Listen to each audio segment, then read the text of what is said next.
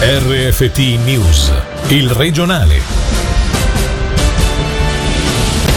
Prima la cena, poi lo stupro, condannato il 55enne che abusò di una conoscente in un cantiere. La difesa annuncia il ricorso, è innocente e denunciato per una ripicca. Torna in aula il mortale di Sigirino, la difesa in appello chiede una massiccia riduzione della pena a 10 anni di carcere, derubricando il reato da omicidio intenzionale a colposo.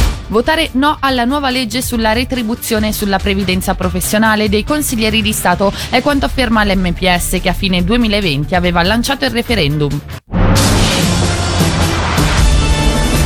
Buonasera dalla redazione. Condannato a tre anni di carcere per stupro, il processo approdato in aula settimana scorsa vedeva come imputato un 55enne italiano accusato di aver violentato una sua conoscente in un cantiere a Lugano nel maggio del 2018 in seguito ad una cena tra i due. L'uomo si è sempre professato innocente e ha annunciato il ricorso in appello. Ci dice tutto Angelo Chiello. È stato condannato per violenza carnale il 55enne italiano processato la scorsa settimana di fronte alle assise criminali per aver stuprato una donna con la quale ha aveva un rapporto extraconiugale. La corte, presieduta dal giudice Mauro Ermani, come comunicato oggi, ha inflitto all'uomo una pena di tre anni di carcere, di cui uno da scontare, gli altri due sospesi, oltre all'espulsione dalla Svizzera per sette anni. L'imputato, sia in aula che in fase d'inchiesta, si era da sempre dichiarato innocente parlando di rapporto consensuale. Secondo la pubblica accusa rappresentata dalla procuratrice pubblica Valentina Tuoni, che chiedeva cinque anni di detenzione, non vi sono dubbi sulla natura dello stupro verificatosi quella sera sera. Per la difesa, invece rappresentata dagli avvocati Marco Bertoli e Delio Brunetti, che si erano battuti per la soluzione dell'imputato, l'atto sessuale era consenziente e la denuncia da parte della donna rappresentava una ripicca, dopo un'altra denuncia per una truffa assicurativa, però inoltrata dal loro cliente nei confronti della vittima. La difesa ha già annunciato il ricorso in appello contro la condanna. Torna in aula il mortale di Sigirino. L'imputato comparso questa mattina in sede d'appello è un 39enne condannato a 10 anni di carcere per aver investito sotto effetto di alcol e psicofarmaci un suo coetaneo sulla 2 tra Arbedo e Sigirino nel 2017. La difesa chiede una massiccia riduzione della pena per il reato di omicidio colposo. Ancora Angelo Chiello. Si è aperto questa mattina il processo d'appello che vede nuovamente imputato il 39enne condannato lo scorso ottobre dalla Corte delle Assise Criminali a 10 anni di carcere per omicidio intenzionale intenzionale in relazione all'incidente mortale del 2017 a Sigirino, reato applicato per la prima volta in Ticino nell'ambito della circolazione stradale. Quella sera l'uomo sotto effetto di alcol e psicofarmaci si mise al volante dell'auto e dopo una serie di rischiosi sorpassi investì mortalmente un uomo in scooter sulla 2 in direzione sud proprio all'altezza di Sigirino. Oggi come riporta la regione online, la difesa dell'uomo rappresentata dall'avvocato Yashar Ravi ha chiesto di declassificare il reato di omicidio intenzionale in omicidio colposo, battendosi quindi per una massiccia riduzione di pena. Dall'accanto suo il procuratore pubblico Nicola Respini ha chiesto di respingere la richiesta confermando il verdetto emesso in primo grado. Una decisione è attesa entro il 10 giugno. Arrestato nel Bellinzonese un 53enne italiano per un caso di violenza domestica, stando a quanto comunicano Ministero Pubblico e Polizia Cantonale, per cause che l'inchiesta dovrà stabilire, l'uomo durante una lite ha provocato una 46enne ferite che ne hanno richiesto il ricovero in ospedale. La donna nel frattempo è stata dimessa. La principale ipotesi di reato nei confronti dell'uomo è di lesioni gravi subordinatamente semplici.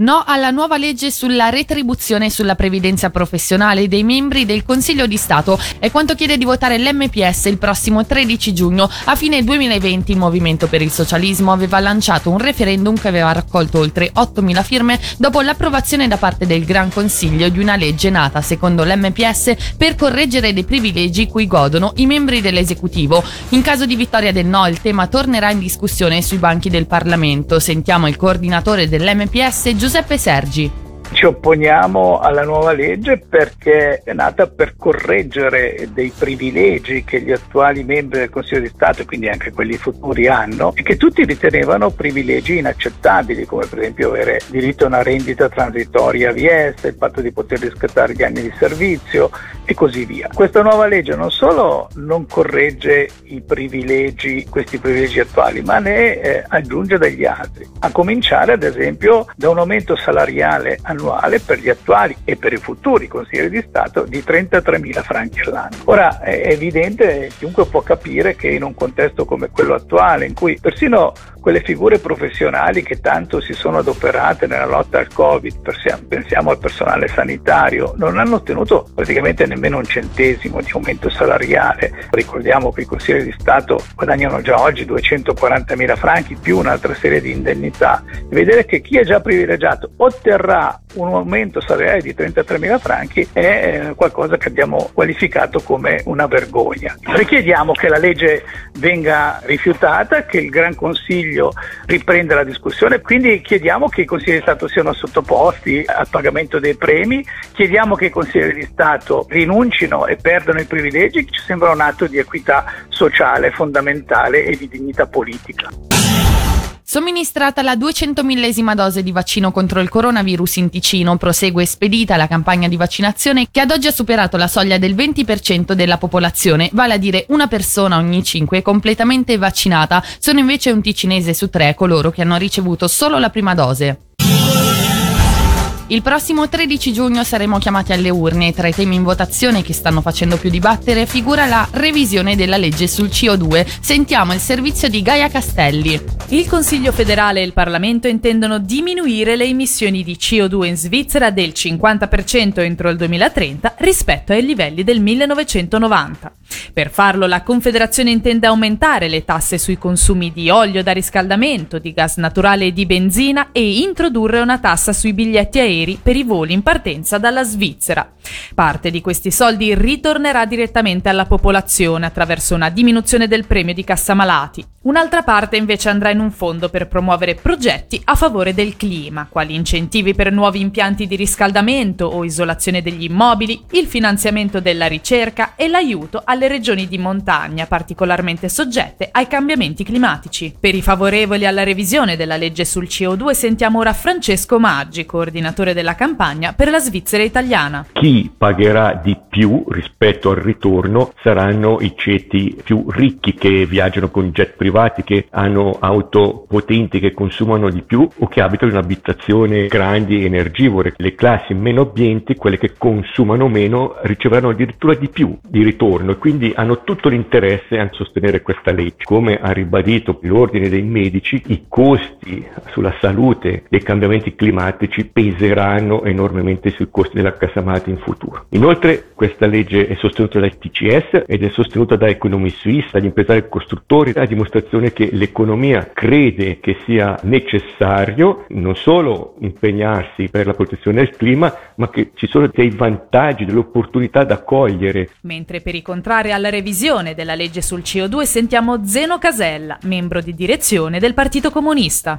Noi invitiamo a votare di no a questa legge perché è una legge che va nella direzione sbagliata, che fa pagare il prezzo della transizione ecologica alle fasce popolari, ai cittadini delle regioni periferiche, senza prendere in causa invece i veri responsabili, ovvero i grandi gruppi industriali e la piazza finanziaria che non sono toccati in misura preponderante da questa legge e dalle misure che propone. Per noi il problema è urgente, è grave, bisogna affrontare la questione ambientale, ma bisogna farlo in modo radicalmente diverso. Per noi è importante che questa legge non sia basata sui dogmi del libero mercato, come come è stato il caso fino ad oggi con i risultati che abbiamo visto, ma invece su un intervento statale, su una pianificazione pubblica della transizione ecologica che avvenga in modo democratico, equo e solidale. E per oggi dalla redazione è tutto, grazie dell'attenzione e buona serata. Il regionale di RFT, il podcast su www.radioticino.com.